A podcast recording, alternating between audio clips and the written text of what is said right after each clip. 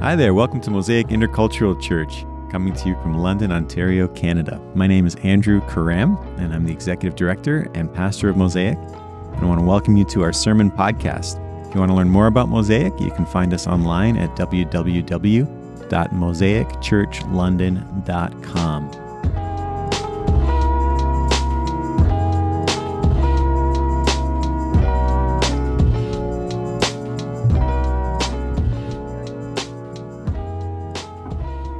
Praise the Lord. Would you pray with me? And then we're going to reflect on 1 John chapter 1 together. Father in heaven, I thank you so much for each person who is with us today. Uh, in each home, Lord, where people are watching and worshiping together. Jesus, what we're actually watching uh, is you. We are looking for you. We are worshiping you, Lord Jesus, who died and rose again, whom we have just confessed. And Lord, I pray that you would hide each of us in you. Thank you that in you we have union, relationship, intimacy, communion with the Father by the power of the Holy Spirit. Would you speak to each person who is here tonight and for each person that will see this message in the future? God, we trust you for that. And I pray, Lord Jesus, would you hide me in you? Would you fill me? Would you particularly fill me with your joy, I pray? Knowing that you are eternal joy and beauty, one God with the Father and the Spirit forever and ever. Amen. Well, I am really excited to be uh, starting this first this journey through First John together. Um, for those of you who don't know, the way in which we so we select our scriptures each week is that Gloria Jones, who's one of our elders, uh, she she looks through uh, what's called the lectionary, and the lectionary is a database of scriptures that are lined up for each date of the year, and it's a global database. It's a it's a mode of uh, worship. It's a it's a database for the global church. And so we use the lectionary as an expression of solidarity to say that we are with our brothers and sisters around the whole world, and we are together with them, worshiping Jesus and listening to the Word of God as God speaks to His people all around the world. And uh, one of the, so the, the, the lectionary is organized according to what we call the church calendar, which is an idea that I absolutely love. Um, for, for those of you who did not grow up in churches that follow the church calendar, uh, it might be new to you. And in fact, I did not grow up in a church that followed the church calendar. And, and so, one of the funny things about growing up in, in the kind of church that I grew up in was that, you know, on Mother's Day, there was like a Mother's Day sermon. And on uh, Father's Day, there might be some, some comments about fathers, right? And then um, you kind of follow through and you do Christmas time. And, and then Easter would always be a big deal, but uh, only a little bit, uh, like only a bit of Easter, right? Like maybe Easter Sunday, Good Friday, that kind of thing. And Palm Sunday, we do Palm Sunday. That was a big deal too. But it's kind of weird, right? That Mother's Day would be a major focal point for the church because my understanding is that Mother's Day, I mean, we all love our mothers, we got to honor our mothers. But Mother's Day, if I understand it correctly, is a marketing ploy by Hallmark cards. Like, let's make a holiday and let's celebrate mothers, and people will buy cards and buy flowers to honor their mothers, which is great. Makes a lot of money for Hallmark and for florists, and mothers might be happy. But how does that help the church worship God and know God? Not so sure. But this idea of a church calendar, I, I, like ordering your whole year around the life of Jesus Christ, now that makes sense to me. And I'll tell you why that makes sense. Because Jesus Christ is life. He is the life, the eternal life of the Father revealed to us in human flesh. He is the living God. And He is the one in whom we have fellowship or communion with the Father, which is what the passage we're going to talk about tonight talks about. And so Jesus is our life. So why not just pattern every week of our year after the life of Jesus? That makes sense. So then each week of the year becomes about walking more deeply with Jesus, living life more full of the presence of Jesus, patterning our lives on the life of Jesus.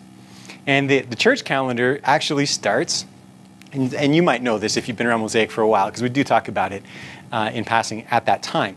It starts at the end of November, beginning of December, four weeks before the Feast of Christmas. It starts with the Feast of Advent, when we look forward to Jesus coming again and we remember his coming in the flesh um, 2,000 years ago when he was born of the Virgin Mary.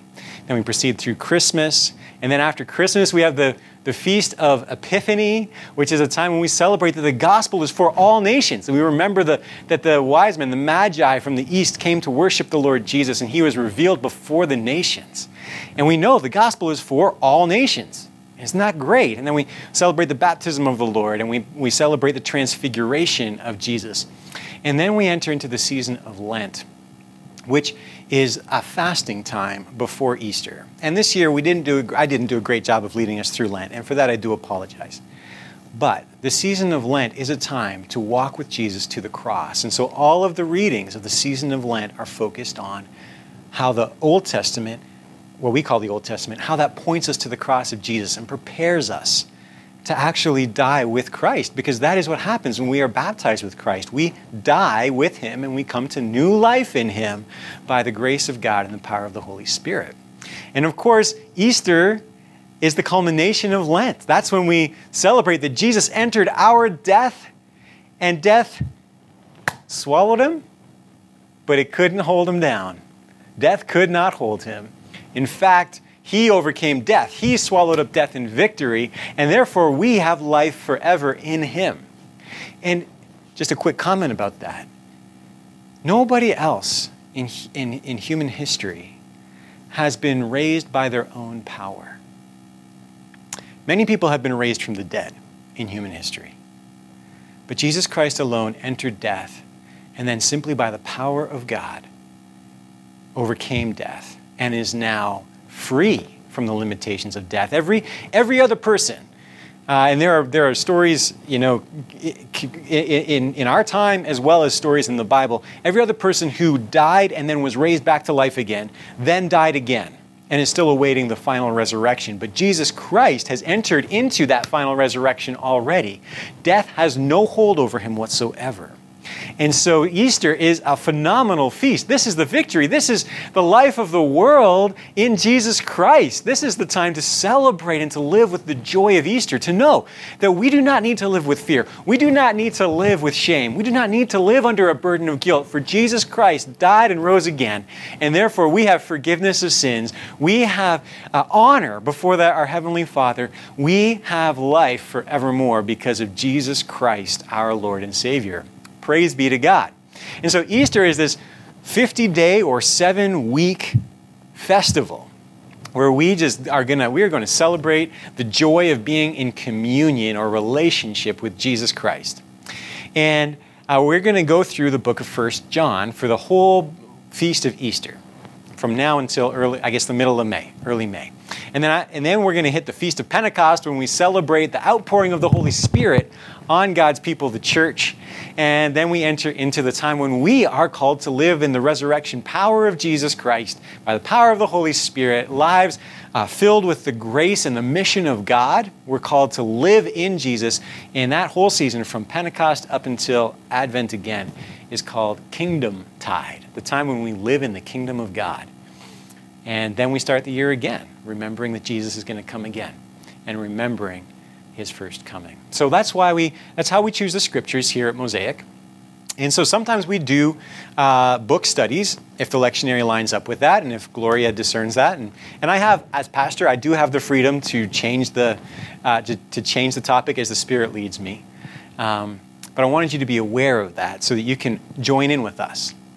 And uh, if you're on our email list, you received a link to a short video put together by the Bible Project that is an introduction to the book of First John. They do a great job of summarizing the big ideas of all these biblical books. And so if you can listen really fast to English, which I can't actually, they talk fast on the Bible Project videos. But if you can catch it or watch it a few times, you'll learn a lot about the book of, of 1 John. And uh, just by way of introduction to that book, let me say this. Uh, First John is unique among the books of the New Testament because it a lot of the New Testament is either uh, stories, the stories of Jesus' life, Matthew, Mark, Luke, John, and then the stories of, of, uh, of the early church in the book of Acts. So they're narratives, or they're letters, like Romans, Ephesians, Galatians, and all the rest. Then you've got the book of Revelation at the end, which is what we call an apocalypse or a, rev- well, a revelation, um, which is its own kind of really remarkable literature. And then you've got the book of First John, which is not a letter, it's not an apocalypse, it's just written. Just written. And so some scholars have said that this was potentially like a general teaching tool that was written up to circulate among the churches of the time so that Christians from many churches would have a resource for knowing the truth about Jesus and how to live in the truth of Jesus. And it's really important, and you'll see this if you, if you watch the Bible Project video, it's really important to understand that, the, that almost all of the New Testament was written in contexts of conflict. Now, context of conflict means these letters were written at times when people were fighting with each other, when there was disagreement, there was hurt being caused in the church. There was controversy. People with lots of different ideas about God were, were disputing with one another. And the early followers of Jesus, the people that we call apostles, who walked with Jesus, who touched him, who ate with him, and who encountered him in powerful ways, and who were um, filled with the Holy Spirit, these people loved the churches that had begun. And they wrote letters because of their love for their brothers and sisters. And this, this it's not really a letter, but the, this book of First John, you can see the love that is that comes through from the author to the author's audience. I mean, the guy calls the, the people that he's writing to, you know, my, my, my dear children. Um, he calls them uh, beloved. And these are very Jewish kinds of ways of relating to people, but you can feel the longing of the author of First John for the well-being of the people that he's writing to. And in fact, if I could get uh, the first slide up, uh, 1 John 1 1, let's just look at the intense longing that's right here. Let's look at what he says just to begin. He says, That which was from the beginning, which we have heard, which we have seen with our eyes, which we have looked at and our hands have touched. This we proclaim concerning the word of life. The life appeared. We have seen it and testified to it. And we proclaim to you the eternal life which was with the Father and has appeared to us. We proclaim to you what we have seen and heard, so that you also may have fellowship with us and our fellowship is with the Father and with His Son, Jesus Christ. We write this to make our joy complete. So, do you catch the reason why this was written? There's a couple of key phrases.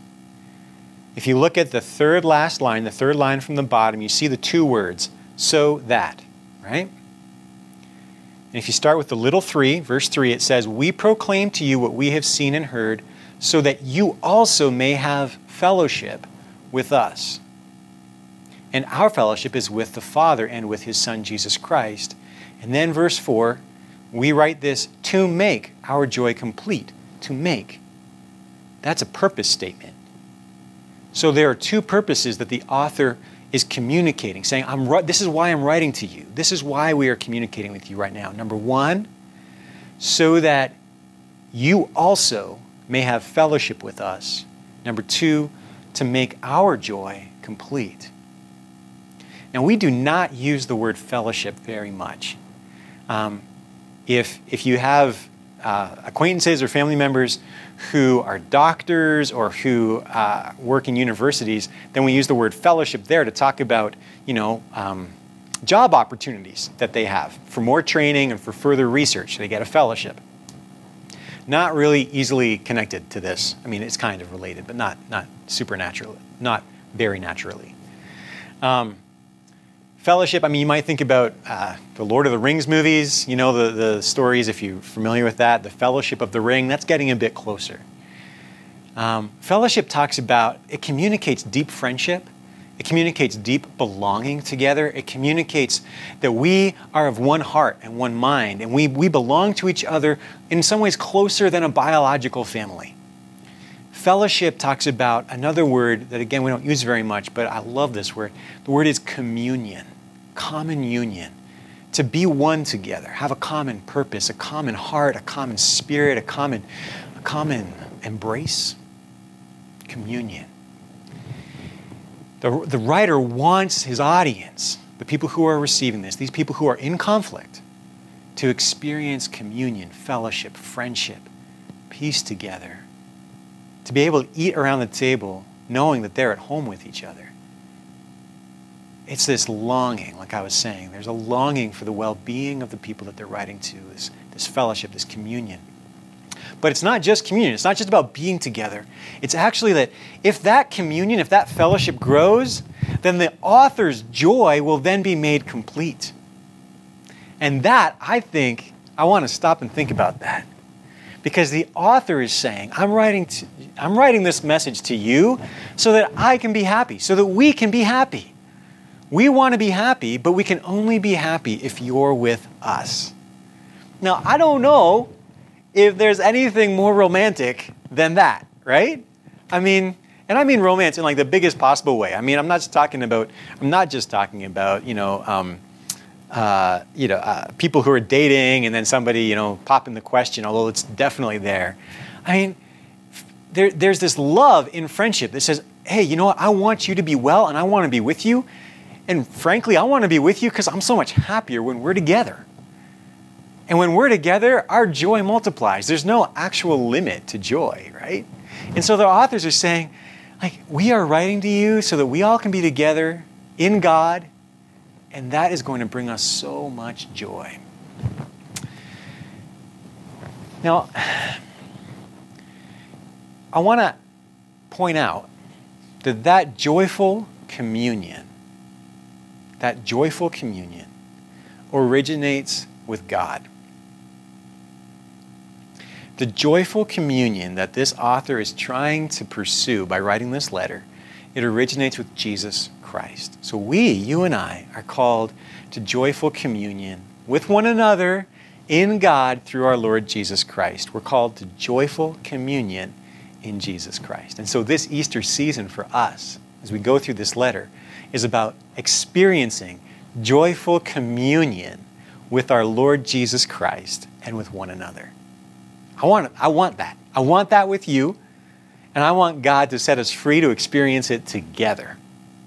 I want that joyful communion in Jesus Christ with God and with you.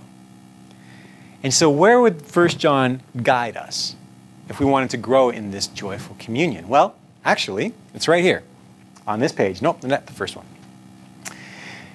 Notice that the joyful communion actually originates with God. It originates, and, and, and, the author, who we call the elder, by the way, uh, John the elder, um, John the Elder says that this communion, this fellowship, this life, he had tasted it, he had seen it, he had heard it, he had touched it. Because that life appeared in Jesus Christ, as we have just confessed when we confessed the faith of the church in the words of the Nicene Creed. So, what the author is saying is that when Jesus Christ died and rose again, uh, they touched the risen Savior. They touched life itself in Jesus Christ. Our joyful communion with Jesus Christ begins with our experience of the risen Christ. And so, this Easter season, friends, let me call you to pursue, to open your life up to experience the risen Jesus, to experience Jesus Christ crucified and raised to life again. Because that is the source of our communion. As the, as, as, as the elder said, what we have tasted and seen for ourselves, this is what we proclaim. We have experienced the risen Jesus face to face. We touched him. We talked with him. We ate with him. We saw him after he had died and risen from the dead. We saw him eat. He was bodily resurrected. He was alive forevermore. We saw it, we touched it, it was tactile. And that was God in the flesh. And that is the source of our fellowship with God and with you. And so I want to ask you, I want to call you to pursue experiences of the risen Jesus this Easter season. Now, how do you do that? First of all, a couple of ground rules. The risen Jesus is King of Kings and Lord of Lords. He is completely free. There's nothing that binds the Lord Jesus anymore. He is free from all limitation. He is exalted to the Father's right hand. He is eternal, omnipotent, omniscient, omnipresent. He is everywhere all the time. He is free, which means you and I can't control him. We cannot control the risen Christ. So, how on earth are we to experience somebody who we can't see or touch? Well, the beautiful thing is that the life appeared. God takes the initiative with you and me. Not that we discovered him, not that we persuaded God to come and rescue us. No, good golly, that's not what happened. God came after us God wants us to experience the risen Jesus. And so all we need to do is open our lives up to Him. And so you begin with a prayer Jesus, I want to experience you alive. Speak it out to Him. He's alive, He can hear you, He's, he's here. Speak it out. Jesus, I want to experience your resurrection life. You can just start there. And then see what happens. Pay attention. Because what will happen is that as Jesus shows you Himself, as Jesus resurrection power enters into your life, you will notice changes. You will notice that things that are connected with death become less attractive to you. You'll notice that things that are self protective, motivated by fear, oh man, you don't want that, those things to control you anymore.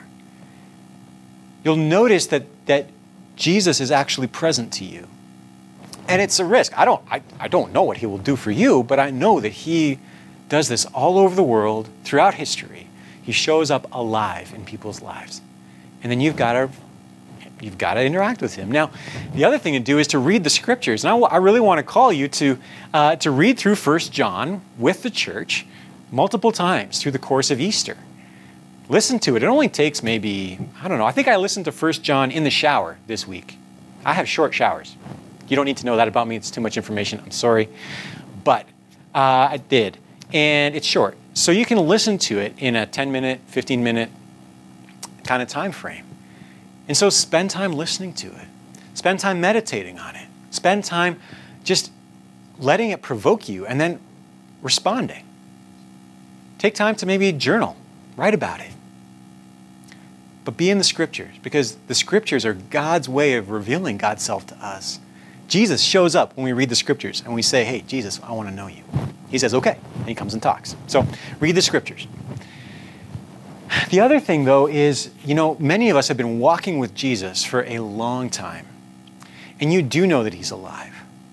And you're, you're past kind of the rush of the first time or the first five times or the first 20 times that you really experienced the life of Jesus. And so for some of us, this invitation to, to enter into the joy of communion with God in Jesus Christ this Easter, to experience the resurrection power of Jesus, it actually might be more challenging if we've been walking with Jesus a long time and he feels further away, or it feels like it's less splashy than what it sounds like when it comes out of my mouth. And to you, I want to say, Jesus knows. He knows you. He knows what your heart needs right now. He knows where hopelessness, despair, where the experiences of life have bred cynicism, or where there's just pain. And, I, and he knows the risk that you take when you say to him, Yes, even in my pain, even with my wounds, I want to know your resurrection life, Lord Jesus. And I want a new experience of you living in my life. He knows the risk that you're taking. And Jesus always rewards faith. Jesus does not look at you and me and say, Oh man, that pain that you went through in your life, that has crippled you. and you will ever be a cripple. That is not the word of our Lord Jesus Christ to you and me. He says to you and me, I know the pain that you carry. And by my stripes, by my wounds, there is healing. And yeah, that healing will come in the resurrection, absolutely. But there's a way to commune with Him that He might be offering you in this season that will, that will lead you to an experience of His resurrection life in ways that you need right now. And my prayer is that you will know, you know, like everybody who encountered Jesus in the Gospels, that He sees your faith, that He sees your faith, and that He richly rewards those who believe in Him and obey Him. So we want to focus on uh, experiences of the living Jesus this Easter season. The second thing is to follow the example of John the Elder, which is to look at what he does, right? He says, um, We tasted, sorry, he doesn't say taste. I'm just saying taste because we're going to come and have communion. And we, we, we, we, we know that Jesus said, This is my body, this is my blood. And so and there's a scripture that says, taste and see that the Lord is good. So, I mean, like the full experience of God. So, they, they touched Jesus themselves. They heard him, they saw him, they gazed at him with their eyes, they beheld the risen Lord. But look at what they did next. Because God revealed himself to them, they bore witness. They testify. You see that right in the middle of the page? This is like the fourth line, the word testify. It says, The life appeared, we have seen it and we testified to it. And we proclaim to you the eternal life. And so that's the second thing that I want to call us as a church to. I want to call you to tell people about your experiences of the living Jesus. I want to call you to testify. Now, I'm not, I'm not, I'm not a judge. You know, it's not like, you know, I can give you a subpoena and now you are compelled by law to come and testify about Jesus. It's actually, you, you are free. You are free to speak or not to speak, of course, as I am free to speak or not to speak. But, friends, when we taste the eternal life of Jesus, I mean, the scriptures are, are just the movement of God in people who could not keep their mouths shut about Him, right? He is alive. This is the life that has brought forth this whole world. It has been made known to us. It is good news for every human being because all people born on the face of this planet were created in the image of God and are made whole in the image of God, which is Jesus Christ. And all people in this on, on the face of the earth were born under the shadow of death. And so Jesus has set all people, uh, like his salvation is available to all people who are subject to death, which is everybody. There is freedom for all in Jesus Christ. So these guys couldn't shut their mouths about it. They had to go and tell people. And they were compelled by the love of God to do it. So I want to ask you, I want to call you as a church to testify, to share the life of Jesus, your experience with Jesus, with other people. You know, sometimes we, when, when, when, when we think about speaking of Jesus, uh, we get nervous. But I want to remind you again that this letter is totally motivated by love and by concern for the, for the joy and well being of other people, for the fellowship, the communion to expand.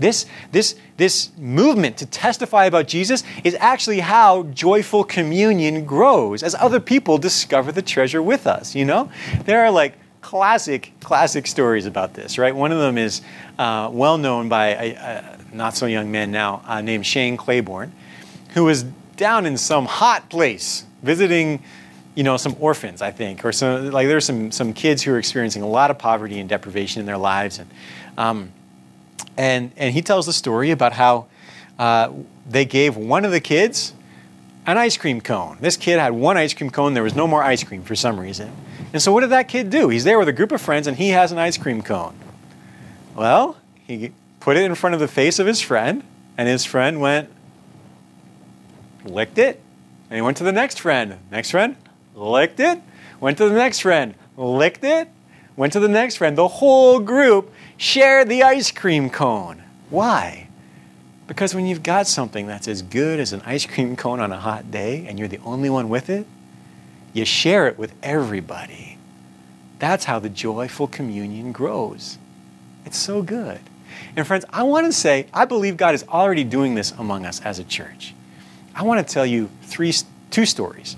One is, two weeks ago, on Palm Sunday, uh, well, Palm Saturday, uh, Saturday the 27th of March, uh, Pastor James Queck was hosting a, um, a meeting for the uh, South Sudanese Pastors Network that he's a part of, right? And they were at Hillside Church. And as it, you, as anybody would expect, that meeting went long. That's just how it's going to flow, right? And um, and Pastor James, I think he felt a little bit bad about that, knowing that you know Canadian dominant culture, we like things to run on time.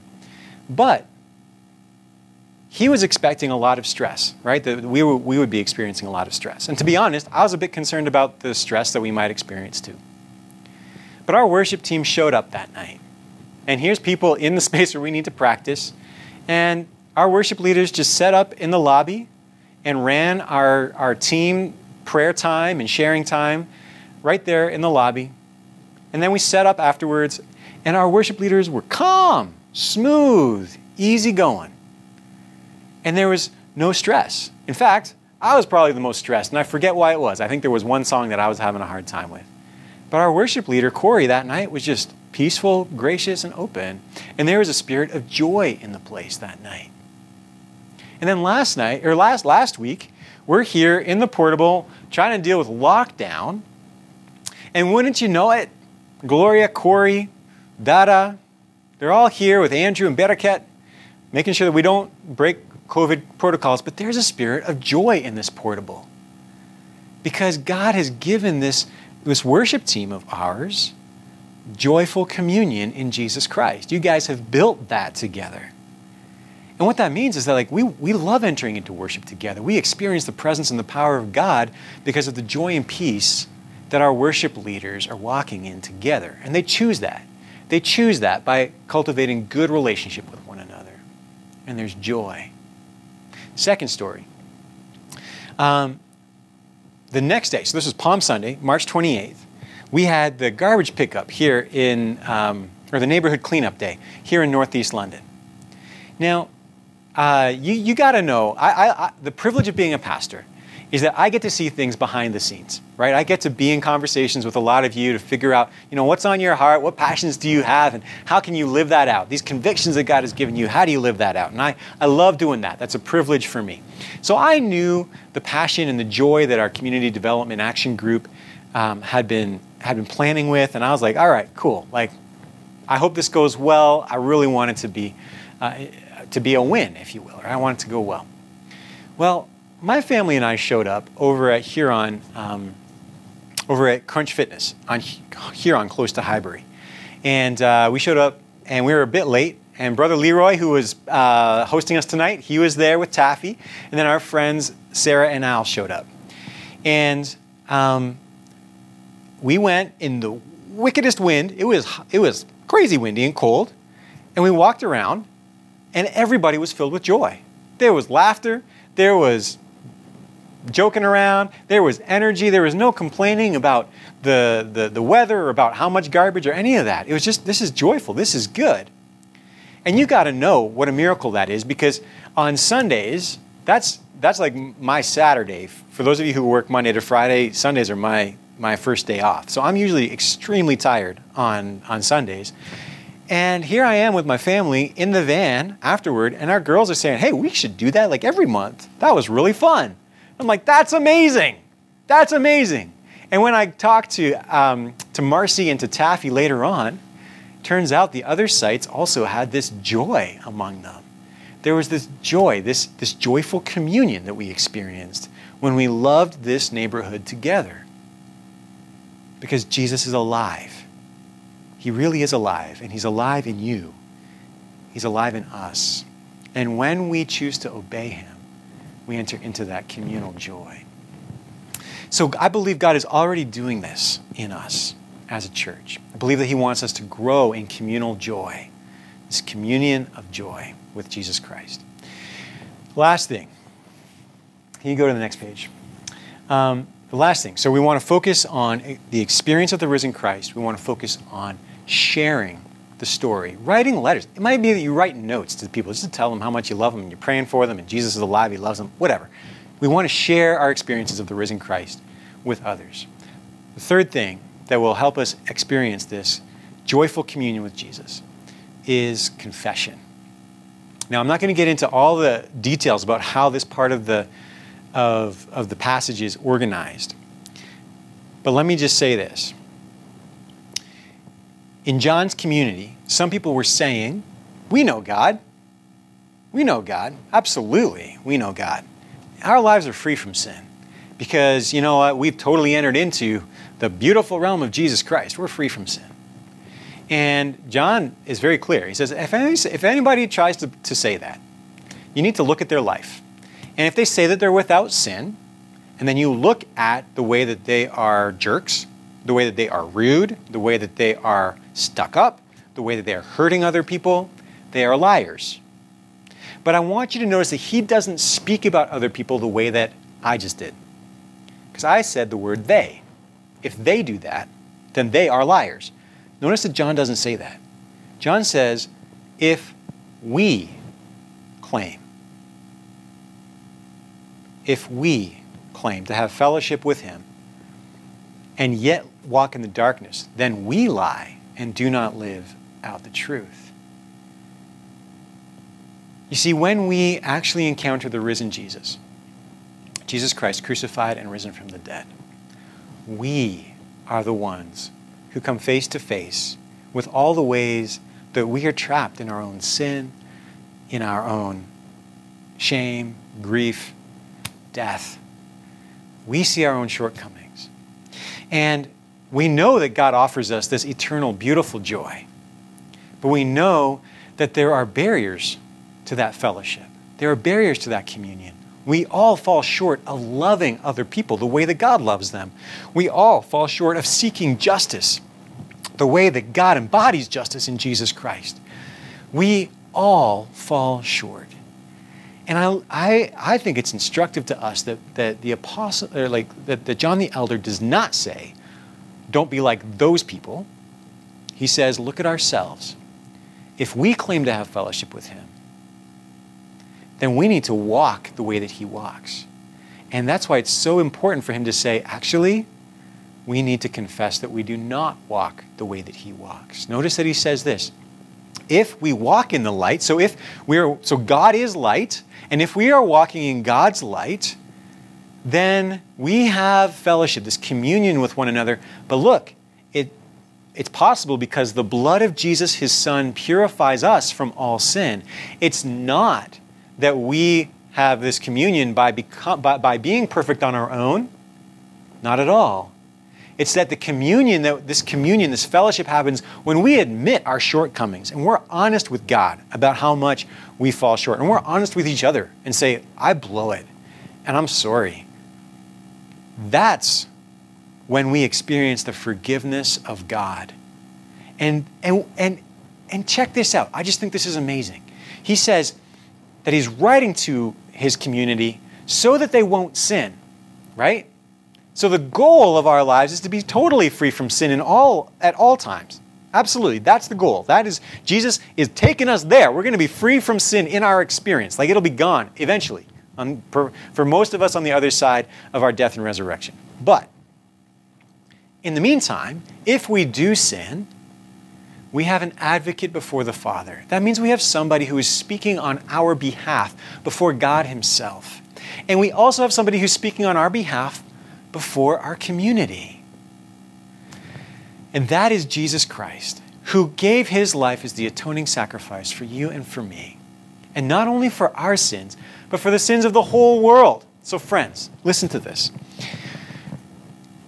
When in this Easter season we are pursuing joyful communion with Jesus, when we confess the ways in which we fall short, the ways in which we break the communion, the way that we break down the friendships that God calls us to. When we confess that, there's no shame. Instead, that's when Jesus shows his power to unite us with one another and with God our Father. His blood has taken the or has covered our sin. His death has taken our death. His shame has taken our shame. And so we don't shame each other, we forgive each other. And God does not stand there and say, Listen, I'm not going to forgive you until you do X, Y, Z. He says, No, on the basis of Jesus Christ, I forgive you. You are forgiven. If you confess your sins, God is faithful, God is just. He will forgive you your sins and purify you from all unrighteousness. And that's the promise to me as well. Praise God. So I want to ask you to, to practice confession this Easter season, to tell the truth about the ways in which you fail to love God and to love other people. And that might, that, how do you confess? Well, how do you do that? Let's talk about that really practically. Number one, open your mouth and tell God the truth. Just tell Him. Number two, ask Him to forgive you. That's it. He will. Now, there are other things you can do, right? Uh, when, you when you are burdened by sin and you know that you're trapped, you can go to other people who know Jesus and say, I'm really stuck. And there's a beautiful, powerful, amazing thing that happens when we confess our sins to one another. And when I confess my sins to somebody else and they meet me with the joy and the grace and the forgiveness of God, and we're still good. They don't change their opinion of me, they don't shame me afterward. I experience the power of God's forgiveness. And when, and when somebody else meets me in, in that way and they pray for me, then there's a powerful experience of God's forgiveness that we enter together. And it's good and it's worth it. In fact, tonight, we are going to try something that we haven't done too much at Mosaic. We're going to open up what's called a breakout room so that if you would like to practice this confession. If there's something about that, that God is stirring in your heart and you want to confess to God uh, some area of your life where you need forgiveness, where you need to experience the resurrection life of Jesus, then what you can do is you can just put up your hand. Now, don't put it up this way, but you can click on the reactions icon at the bottom of your screen and you can put up a hand like this. And if you do that, then Andrew Cottrell will see that and then he will connect you with the breakout room. He'll put you in a breakout room with Diane and Abby, who are our prayer ministers tonight. And um, so at any time from now, from now until the end of the, the meeting, uh, you can put your hand up if you would like to pray with Diane and Abby. If there's anything on your heart you need to confess, or if you want to just actually agree, have somebody agree with you when you say to Jesus, Jesus, I want to experience your resurrection life. It's all good, okay? So, as we pursue joyful communion through this Easter season, joyful communion with God, joyful communion with one another in Jesus Christ, we want to focus on the experience of the risen Jesus. We want to share that experience with other people. And we want to confess our sins to God and receive his forgiveness and purification.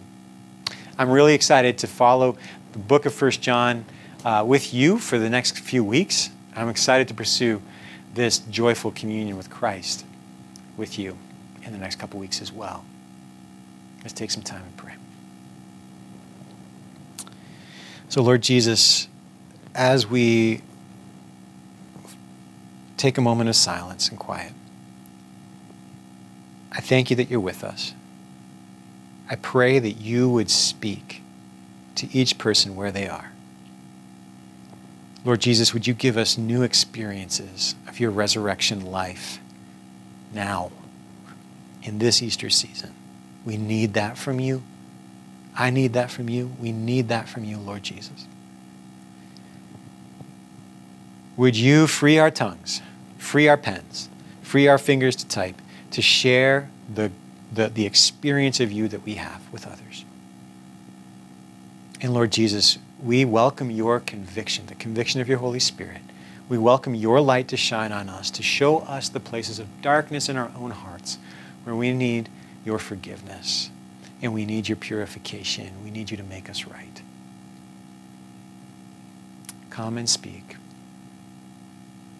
We ask in your name. Amen. You have been listening to a sermon podcast from Mosaic Intercultural Church in London, Ontario, Canada. My name is Andrew Karram. and I want to thank you for joining us. If you want to find out more about Mosaic and about the work that we do, please check us out online at www.mosaicchurchlondon.com.